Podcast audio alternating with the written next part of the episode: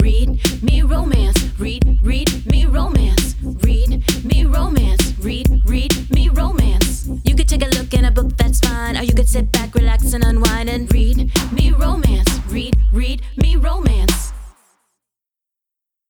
Hey, lady listeners, it's Friday. Ahoy.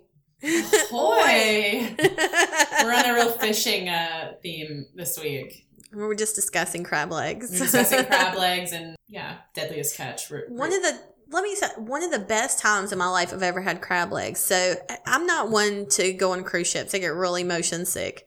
But I went on one. It was my mom's 60th birthday, and we had gone out, and, you know, you get really dressed up. It was our fancy night. So my whole family's there, and we sit down, and my brother orders crab legs. And I was like, we're all dressed so nice. Like, I don't want to crack crab legs while I'm dressed in, like, a sequin ensemble. We're like, okay, and we all order different stuff. And they bring the crab legs out, and they had sawed them in half. Ooh. So, like, all he had to do was just scoop them out, and everybody at the table was like, we're going to need one, two, please. And so, like, we all just turned around and ordered them. But I had that same thing happen when I was with Mel.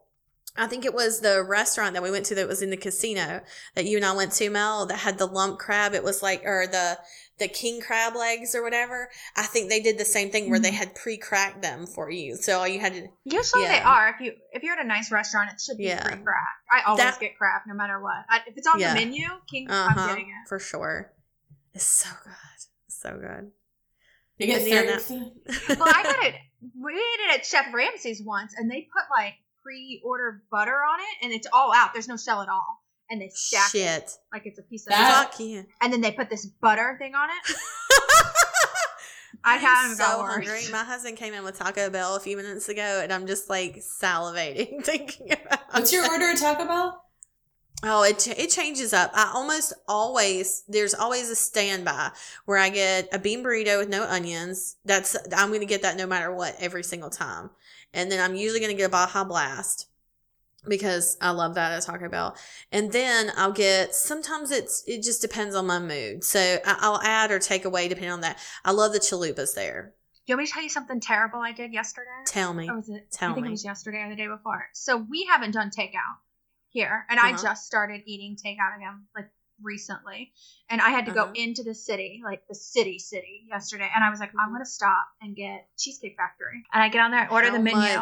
And by the time I was done with my cart, and I checked out, I was at almost $200. What did you get? Oh my God. No, Cheesecake Factory? Whole cheesecakes? What did you get? Tell me everything. I just got everything. Did you get stuff for like a couple of meals or just yourself? Yes, I got everything. I got like 4 pieces of cheesecake. I got everybody like their meals. And then I was like. Think about all the money you saved though over the past couple months of not eating there. I actually really noticed it. Like I was like, I have saved so much money. Yep. I have saved so much money. Yeah. With no Starbucks and takeout. Yeah. It's incredible. Yep. So I didn't feel bad when I spent this crazy order. I was like, I was just ashamed that I ordered so much. No, that's going to be my excuse for the next year. I'm going to be like, I didn't spend anything in quarantine, so I'm buying this jacuzzi. But I was just like, they have everything. And I was like, I haven't had Chinese food in forever. I need the orange chicken. And I was like, oh, I need that burger. Oh, I need my That's the thing salad. About Cheesecake Factory. They have 700 things for every ethnic thing they have on there. Like, everything you can think of is on that menu. It's the best. Mexican, Italian, and then go for it. The empanadas are my favorite. The empanadas. Well, the thing is, they always have the perfect dipping sauce to go with everything too. Uh-huh. And I live for dipping sauces. Their appetizers are so good. Did you get like 10 appetizers? I got like 4 appetizers. I ate crab cakes in the car ride home. Like I stopped and I washed my hands because I was scared. I like washed my hands and I sanitized them, and I had to wait so it wouldn't taste like hand sanitizer. Yeah. And I was eating. You still ate them in the car. You picked them up by hand. Oh my God. How did you feel after you ate it? I was sick, and then I was still territorial of it because I got like the kids were like, "Can I have this whole?" I'm like, "You don't need a whole piece. You can cut it up, and we can share cheesecakes and different stuff." And they're like, "I don't even want to." You're like standing guard. Don't come near my cheesecake. I love that. I need to bake my husband a cake for his birthday, so one of you guys is gonna have to send me a cake recipe. Does he like strawberries? I'm not eating strawberries ever again because did you see the video? No. I don't know if I want to tell you. Here comes Tessa. Here comes bad news Tessa. Here comes Debbie Downer. No, I mean, it's been all over the news this week because somebody on TikTok, here we go again with TikTok. Oh, God. Played this video of when you put strawberries in salt water, all these little maggots crawl out of them. That's not real. No, it is real. And Tom Brady has been saying it for years. And no one was listening. And I don't like Tom Brady, but he did tell us, so. I don't know how that's possible. No, look at the video. You'll see it. And it's like these little spindly worms crawl out. I don't believe it. I don't know, but even if it's not true, now I can't unsee it. It's like, it's in my head. I'm guessing it's like seeds or something, and they look like they're alive, but they're not. Or like they've just sped it up, and it looks like they're actually like growing. I'm guessing that something in the strawberry has a reaction, and those white little seeds come out, and they do like a spin, because it's like, think about when you bite into a strawberry. They're like taking root. Yeah. I'm guessing something is reacting. I mean, like, as they're telling the story, it is fact already that these are maggots. Like, that's what has been revealed here. Yes. It's not true. I'm going to Snopes this. Hold on. I'm going to Snopes this right now. No, okay. Don't put me wrong in the air. Come on. No, we're going to do this real time because we're not going to do strawberries. Have bugs. First thing that popped up. Let's see. Stay calm, experts say. This is the first thing. The strawberries in your fridge may have some unfriendly pests in them. A TikTok phenomenon has exposed a little-known fly as the spotted-winged Drosophila. It lays eggs inside strawberries. They hatch and crawl out of strawberries when washed in warm salt water for around a half an hour. Blah, blah, blah, blah. See, there's a whole thing. It's not true. What? You just read the whole thing that it was true. That was the theory. It says there was a bug on it. It's a bug on it. It's not the strawberries. Just wash your strawberries. Why don't you wash your fruit? I do wash them. Spray them with vinegar. That kills everything. Oh, no. Look. Well, now you're never going to eat them again. Just tell me a cake recipe without strawberries. No. Now I'm definitely not. Have you tried milk? You can order a cake from them. Oh, yeah. I might order from Milk Bar, but I was trying to make an effort. But then if I'm going to make dinner, then I'm not going to make a cake, too. Yeah, true. Yeah, so I actually sent you. I think I sent you the link for that, Mel. The milk bar in New York City that is has that all the cookies. That's the one I said they don't deliver to my zip code. And you're like, that's not how this works. They deliver everywhere. And I was like, oh, okay. Yeah. But I actually put in the zip code, and it tells you if there's restaurants in your area that use it, and they don't. Yeah. But okay. You actually ordered a cake from there, Mel. You ordered that coconut cake, right? And it was really good. No, I got the coconut cake from somewhere else. Somebody sent me a milk cake yesterday. Oh, well, what the fuck?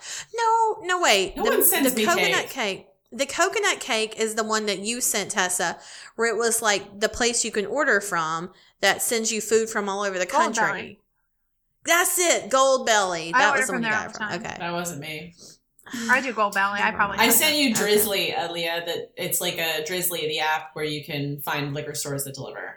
Oh yeah, that's what I sent you. Okay. Well, I'm glad we cleared this up. Glad that's cleared up. Hey, who are we here for?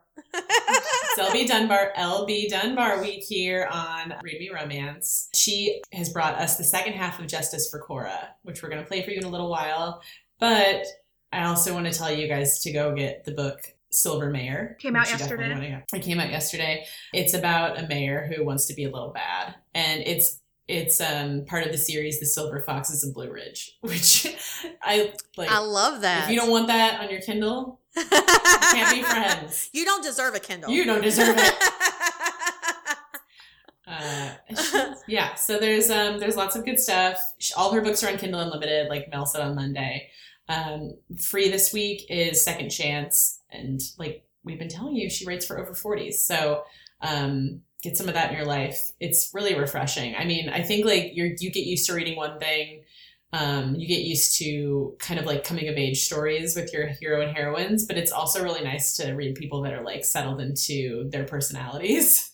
Yeah. Or even like that are, you know, either starting later in life or having sort of a second chance romance after, you know, maybe they were married before and it didn't turn out like they wanted, you know, to be able to find your love and your happily ever after at any age. I think that's awesome. And there's something that's so like nice about a man who's willing to like break down a woman's walls. Like if she has a lot of baggage and he's like, I'm going to keep coming back. Yeah. I'm going to keep coming back. And like, there's something that's so, it's like, or just being more confident, you know, and like even the age I am now versus, you know, when I was 18 and, you know, the difference and who I am and how I see myself. Like, I think that's what would be so attractive about a romance with people that are older is just being more confident in who you are and what you want out of life and not putting up with bullshit. That was going through my head. Not putting up with bullshit. Yep. Not taking what would bullshit. What do you think you would be like on a date at this age? Oh my God. Because like we've all been married. We've all been married for a while. And like, I don't bear. All of us over 10 years. I was, so I'm 13. I think 13 now. And, yeah, me too. But I don't barely remember, like, I can't remember what I was like on those early dates, but I know I was not anything like I am now. Yeah. And I didn't have the confidence I have now, and I didn't have, I don't know, just, like, interesting things to talk about. I don't know if it's that necessarily or is like – because I still have interesting conversations with people I meet. You know, I don't know in a romantic situation how it would play out. But no, I mean back then, I didn't have a lot of life experience. So I didn't have a lot of things to talk about. Whereas now I feel like I have a broad range of – knowledge and expertise on things. Exactly. Yeah, for sure. And I feel more like steadfast in my opinions on things, you know, like not that my opinions won't change, but you know, at least the things I really like and that I believe in, I feel really strongly about. And I feel like that's interesting to me to discuss. But I also feel like I would have tried more a long time ago. And I feel like if I were to go on a date now, I'd be like, what do you got? Yeah, what I think I would be the same way too. I'd be like, you know, I just kick back like, what are you bringing to me? Because I'm not hungry. You're like, I'm not going after you, all right? This lioness is just chilling. I would think it would be hard. What are you bringing me? Because I'd be like, I'll just be by myself. I'm not putting up with your shit. Get out of here. Yeah. If but then the man's reaction will immediately be like, well, fuck this. That's fine. So it's maybe we just can't date now. That's what I think. Yeah. I think so too. I think I'm past the point of ever being able to date again. Yeah. Well, hopefully we never. Or it would take, take a really special man to. Could you imagine your once now? You'd be like, so you got health insurance? Yeah. What's your retirement plan like? I think I would just be like, waiting for him to say something stupid or make a misstep, and then I would just jump all over it. I'd be like, well, that contradicts what you said before, so you know, like I would be such a like you're just I would waiting so to prove him wrong. Yeah. Just waiting for him to say something that I this could. This is speaking a lot about you, Tessa, right now. That you're just waiting to prove someone. Or I'd be just looking for signs that they're a psychopath, you know, like I'd be like, well, I'd be like yawning and see if they yawn back. I think I would just be like, even now, I don't know of a scenario where I'd look at a man and be like, God, I just want a relationship with him. Nothing about like, I mean, I could look at a dude and be like, yeah, I'd want to see what I'd do. Have you ever thought about it though? Like, I was talking to somebody a little while back and I was like, I haven't met anybody, or maybe it's just because I'm not open, that in the past 2 or 3 years that I'd be like, if I was single, like I'd go on a date with him. Like, I can't name one. No, I can't either. I can't name a single person where I'm like, God, just have to love to have a glass of wine and a conversation. It's like, get out of my face. Like, do you even know when the last time I shaved my asshole was? Get out of here. I just wouldn't have time for it. Oh, my God. I mean, I feel like I don't meet a lot of single men. Like, I don't come across a lot of single men in my life, so I wouldn't be thinking that about a married man, so. Yeah, true. Or even, like, I don't know. Maybe we just don't notice it or something. I don't know. Maybe it's just not on our radar. I'm happy being ignorantly bliss. I'm happy that this is my reaction to it. How about that? I don't have a longing to meet an interesting man. That sounds exhausting to me. Having to prop somebody's ego up right now, Jesus Christ, like that sounds exhausting. I remember like my friends being over and showing me Tinder, and I like this is a while back when Tinder was like just kind of hot. I just looking through local profiles and seeing things and reading this guy saying, he goes, the only time I want my girl to spend on the couch is with me. And I think about that all the time. And I think he must be so unsatisfied. Like, can you imagine the nerve of a man being like, I don't want you sitting on the couch unless I'm with you. Like, I want you up doing things. Like, who the fuck are you? Who are you? Yeah. God, what a monster. I think about that once a day. I hope he's miserable. I hope he's dead. No, I'm kidding. That was my brother. Bring him out, ladies and gentlemen. We have him here. Oh, God. It's Couch Guy. God, I can't imagine having to go on a dating app now. I have friends that use it, that date through and I'm just like, how do you do this all the time? It's exhausting watching them do it. My friend started dating somebody seriously right before, actually it wasn't right before the quarantine happened, but like, you know, not that long. Yeah, yeah. And they're living together, like they're quarantining together. Oh shit. But he's like a marathon runner. Oh my god, he must be going crazy. Yeah. He ran a marathon in their living room. What? Yeah, to raise money for shit. Now I can't think of it. I think it's cancer. But he ran and he ate for every mile he did. He ate like a bowl of baked beans. What? And people donated money. Yeah. Oh Jesus, that sounds terrible. It sounds terrible. Yeah. All of that running and eating the just bowl because you're running and eating beans. It's like a heavy. Yeah. But he was like trying to like, you know, make it interesting, I guess, to people who are watching. But oh God, I just imagine like you start dating somebody and then, I mean, not he's a great person. He seems like a really good guy. I'm sure, but imagine finding out they're a marathon runner. That's horrific enough. So I'm going to read a book this week called How to Build a Girl. Have you guys heard of this book? No, I don't know. So Jonah Hill's sister, Bernie Feldstein, made a movie called How to Build a Girl, and it's based on a book. So it's like a motion picture now. But it's... Okay, so can I read the blurb? Because if anybody wants to read it with me, I'm going to read it this week. It's not a romance, but it's my friend from Ireland, Fiona, she recommended it to me. What do you do in your teenage years when you realize what your parents taught you wasn't enough? You must go out and find books and poetry and pop songs and bad heroes and build yourself. In 1990, Joanna Morrigan, 14, has shamed herself so badly on local TV that she decides that there's no point in being Joanna anymore and reinvents herself as Dolly Wilde, fast-talking, hard-drinking, gothic hero and full-time lady sex adventurer. She will save her poverty-stricken bohemian family by becoming a writer, like Jo from Little Women or the Brontes, but without the dying young bit.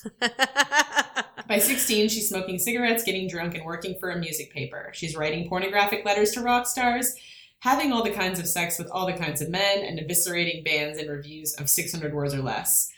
But what happens when Joanna realizes she's built Dolly with a fatal flaw? Is a box full of records, a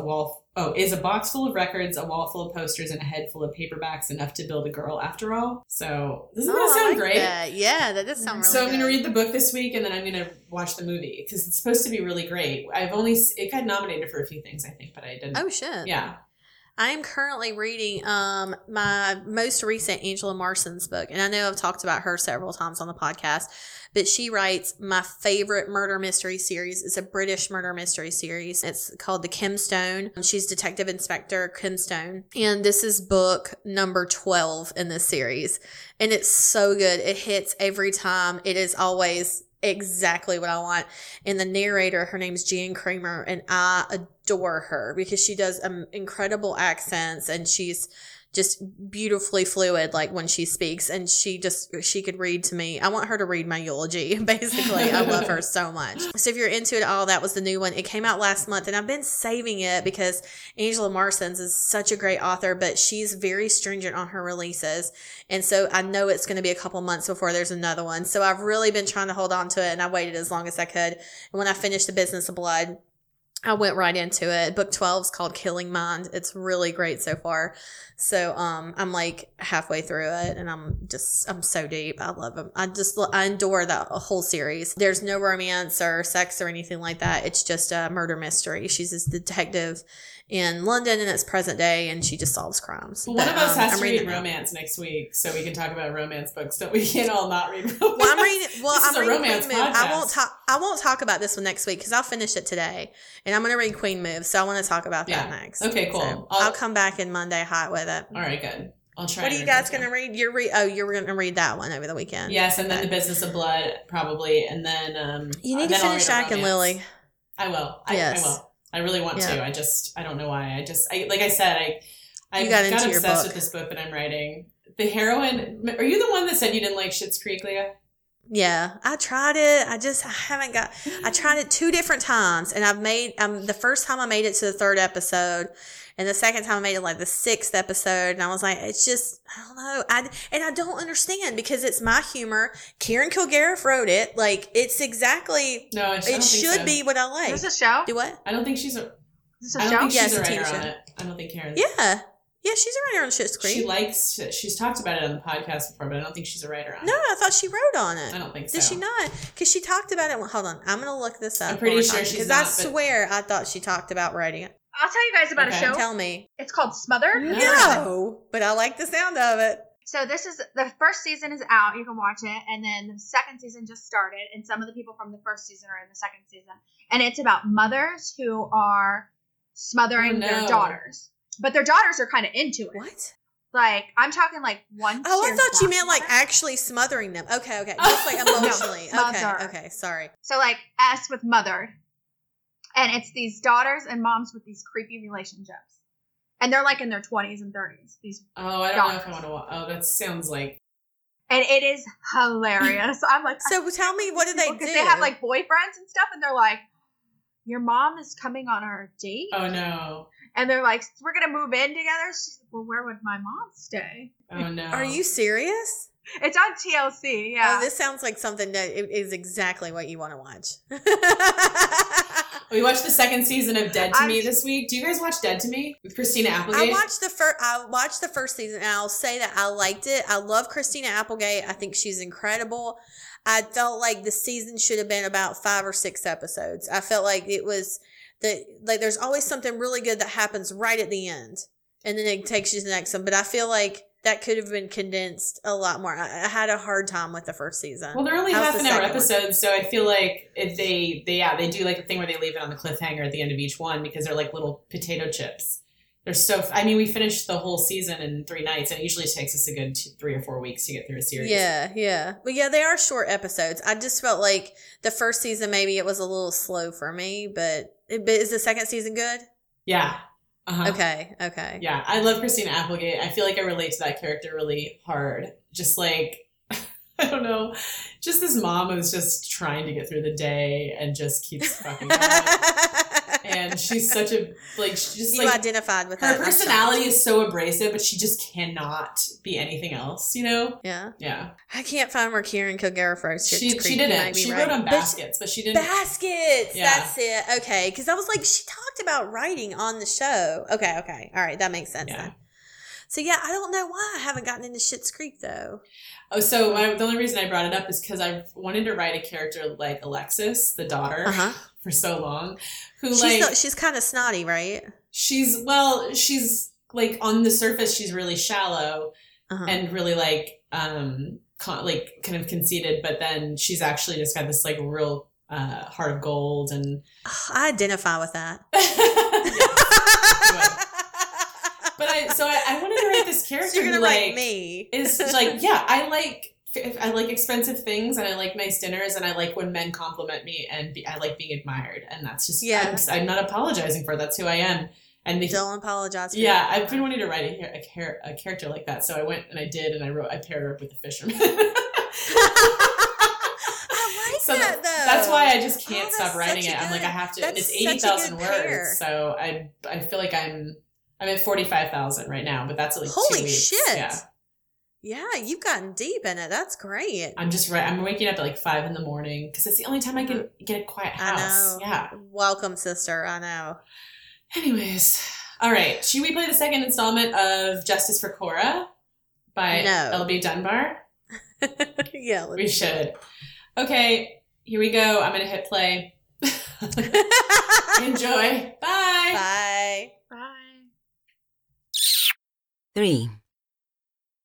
The morning after the after. I wake alone in my bed, sore and aching in a delicious way, Justice and I shared a surprisingly pleasant dinner, his mood shifting after what he did to me against the piano. He told me a little bit about his childhood, how he grew up in Texas and thought he'd be a horse rancher. I told him my dream was to be a dancer. Instead, I owned the Conrad Lodge. As the kids grew, Stan and I worked late hours. I needed something for myself, so I took over the family business. The lodge had been in the family for decades, but had fallen into disrepair as my daddy had some questionable dealings with the mayor of my youth. My mother had died while I was still young enough to need a mother every day. Daddy died in an accident considered suspicious and unresolved. When I inherited the house, Stan and I moved in. As the athletic director at the high school, he couldn't afford this place. We needed to supplement our income, and I needed to keep busy with my children in school. So I slowly rebuilt the lodge. Sound like a resourceful woman. He complimented me. Just trying to build myself a future I didn't know I was going to need.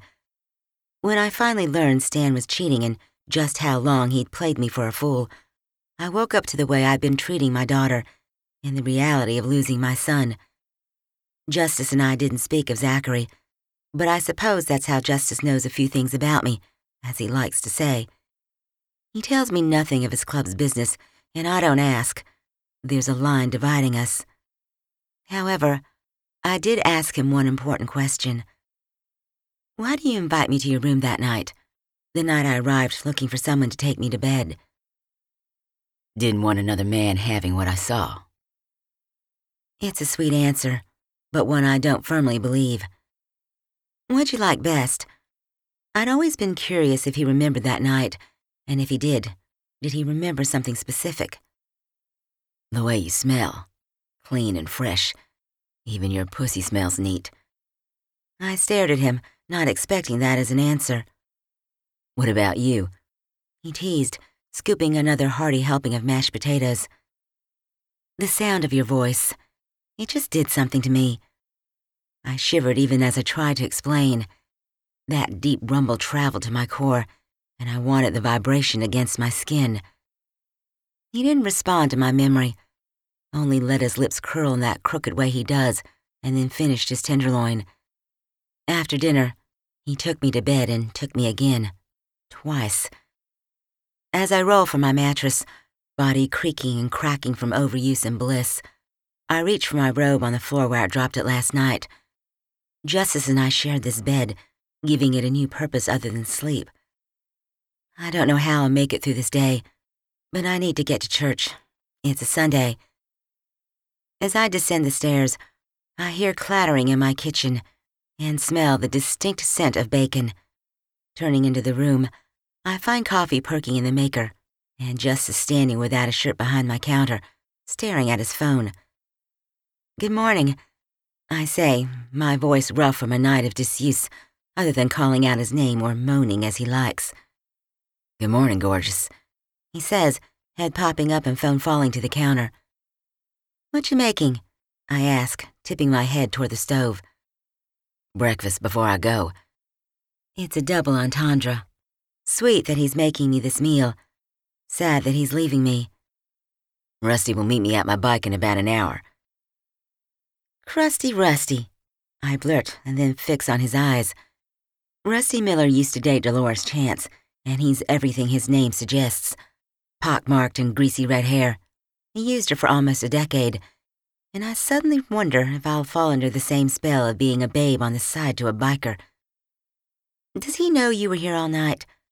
I'm not embarrassed by Justice being in my house, but I wonder how it would look for him if his brothers on bikes knew he spent the night with me. Don't worry, no one knows I'm here, he says, his expression hardening. That's not what I meant, I defend. What, gorgeous? What do you want? Justice circles the peninsula counter and rushes me, his bare chest on display, his jeans zipped but unbuttoned with a hint of the brief waistband inside. I don't know. I stare up at him. Do we keep doing what we're doing? Let another year pass until we somehow meet again? You want to be a biker babe? Get on the back of my bike and let all of Blue Ridge see you spread behind me. Don't be crass, I snap, glaring at him. Well, that's who I am, It's not. I say because it isn't. While he might have a filthy mouth and use that mouth on me in dirty ways, he isn't quite the person he portrays to them. Don't be like that with me. I can't be anyone other than who I am, he says, standing a foot from me, but it feels like a canyon between us. And I can only be me. His eyes search my face. And who are you, Corbell Conrad? And just what the fuck are you doing to me? He closes the space between us, mouth crushing mine, forcing me to falter, but he catches me by the cheeks as his fingers dip into my hair. With his tongue down my throat, his hunger is fierce compared to last night, desperate even, and my hands come to his biceps to gently press him back. It's too much. Breathing heavily, he releases my mouth but doesn't loosen his hold. What if this is all the love I get? He whispers, eyes closing. What? I choke. The song. It's titled, What If This Is All the Love I Get, by a band named Snow Patrol. Look it up to hear the words. With that, he stands straighter, straightens me, and then returns to the bacon like he didn't just kiss the daylights out of me. I watch his back, muscles moving as he pushes the bacon around the pan, and then picks up the bowl to pour eggs in a separate skillet. Turning back for the coffee maker, he pours a second mug and holds it out for me. I walk to him, taking it with gratitude. We don't speak much as he serves me at the counter and takes the stool next to me. What's your plan for today, gorgeous? I go to church on Sundays, then meet a few girls for coffee at the diner afterward. Then I prep for the week and check emails for the lodge. His head turns to me. The lodge? His voice lowers, as if remembering something. His phone beeps and he reaches for it. Shit. Damn rusty. He's never early for anything, and today he is. Says he sees my bike but doesn't see me. Justice stands, leaving behind his plate and mug. I've got a split, baby. He pulls his shirt from the seat of the chair which held his jacket last night and slips it on. Next, he tugs his jacket off the chair back, and I follow him to the front hall where he slips on his socks, shoves his feet in his boots, and yanks on his gloves. He quickly straightens and faces me. Cora. He starts, but I shake my head. Reaching for the loose locks around my face, he brushes them over my ear, then rests his hand on the side of my neck. I don't want it to be a year, baby. Could we meet somewhere? Maybe the lodge. Is he suggesting a clandestine affair? Something secret and discreet? Can't promise much more, but I don't want to walk out that door and wonder like I did a year ago. What did you wonder, Justice? If, by some miracle, our paths could cross again.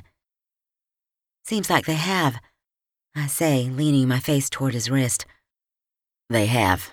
And I don't want them to uncross, not yet. His voice lowers, and he steps forward. When's a good time? The lodge is my place of business.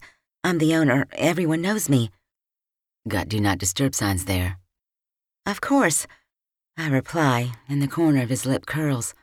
Then it won't be a problem. I'll meet you on Friday. Book me a room. I stare up at him. Just book you a room. Under Justice. He softly chuckles, shaking his head. No, baby. Under my name, Jason Sparrow. Jason Sparrow, I whisper. Jason, I repeat, looking up at him. Knew I'd like hearing my name on your lips, gorgeous.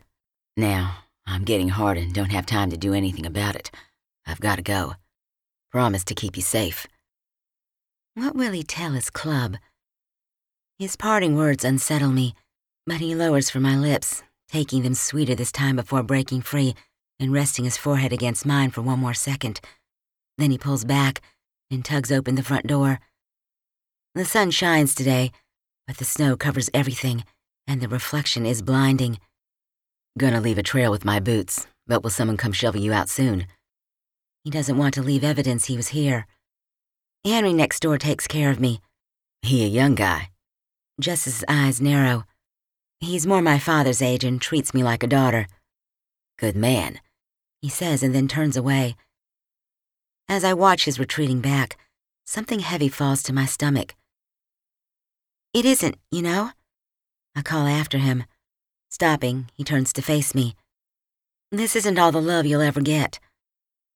His lips curl, and he nods, taking a few steps backward while keeping his eyes on me. Then he spins and crosses my yard, disappearing past the dead end of the lane. This isn't it. It just can't be. I've lived too long without love to think what I had was all I'd get. I deserved more, and I had so much I wanted to give. To him. At 41 years old, I'm about to have an affair, and I'm not even married. I'm free to explore with this man, learn what I like, and offer him what I can. We might be from different worlds, but we have one thing in common. Us. With that thought, I smile and close the door on the cold.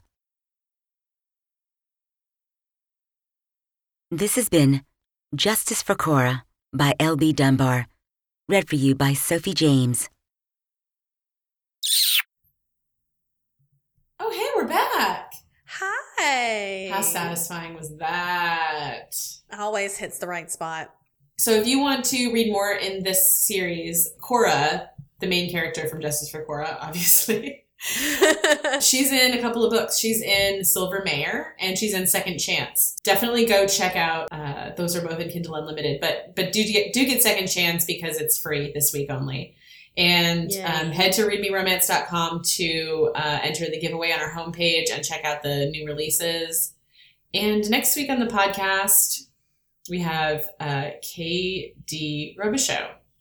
Oh, yeah. Kayla. The hero is a violin player. Ooh. Yeah. Sexy. So the name of it is Moravian Rhapsody? Like, yeah. Oh, like Bohemian Rhapsody. Like Bohemian Rhapsody. So he's a musician, and it seems like kind of like dark and swoony. So that should be fun. I like that. Yeah. So make sure you're here for that. And like and subscribe to this podcast if you can. Tell a friend. Make sure you leave a review. It would be helpful. And I think that's it. Yep. Leah, tell them what to do. Fuck your day up. Make sure you're a bitch. Don't be a dick. Bye. Bye.